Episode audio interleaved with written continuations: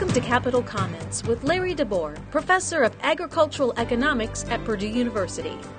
Capital Comments offers timely insight and commentary on public policy issues related to state and local government in Indiana, as well as national economic policy.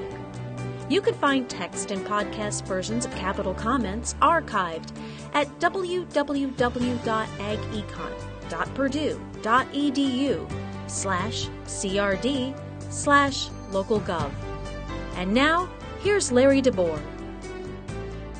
Hi, I'm Larry DeBoer, and this is Capital Comments for March 2014. Our topic this month What the new Business Tax Commission might study. The General Assembly has adjourned. In the State House, the roar of the lobbyists no longer drowns out the babble of tour groups. They passed a big tax bill, Senate Bill 1. It phases down the corporate income taxes, gives counties the option to exempt small businesses from property taxes on their equipment, and the option to exempt new equipment.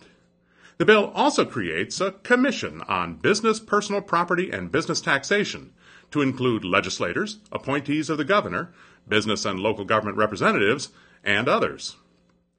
The bill didn't eliminate the property tax on business equipment.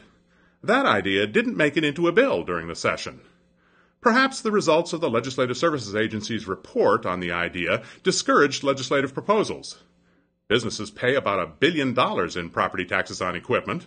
If the taxes were eliminated, about a third of that billion would shift to other taxpayers, and two thirds would be lost revenue for local governments. That's big money. The Commission probably will look at elimination again, if only because business personal property is in its name. Could we simply eliminate the tax and leave it at that?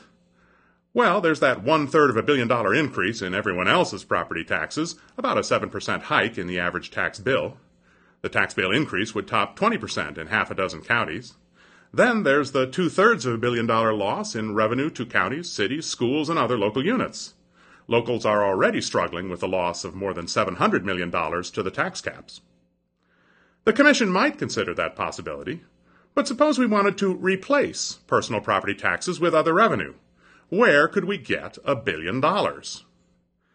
There are only three Indiana taxes that can raise money like that the property tax, the individual income tax, and the sales tax. The property tax raises about $6 billion a year, including the equipment tax. The individual income tax raises $5 billion for the state and another 1.9 billion for local governments. And the sales tax raises $7 billion. Plausible rate increases in any of these taxes could generate a billion dollars. The property tax is out, though. The tax caps we put into the Constitution prevent big increases.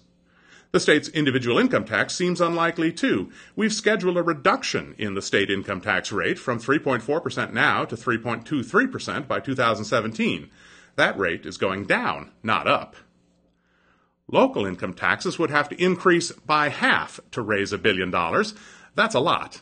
More plausibly, those local taxes could offset the property tax shift to other taxpayers. That's about a third of a billion dollars, closer to a 20% increase in local income taxes. When we phased out the property tax on inventories between 2002 and 2007, half the counties adopted local income taxes to prevent a shift of property taxes to homeowners. That leaves the sales tax, the traditional way that Indiana reduces property taxes. In 1973, the sales tax increased to fund credits to cut property taxes by 20%.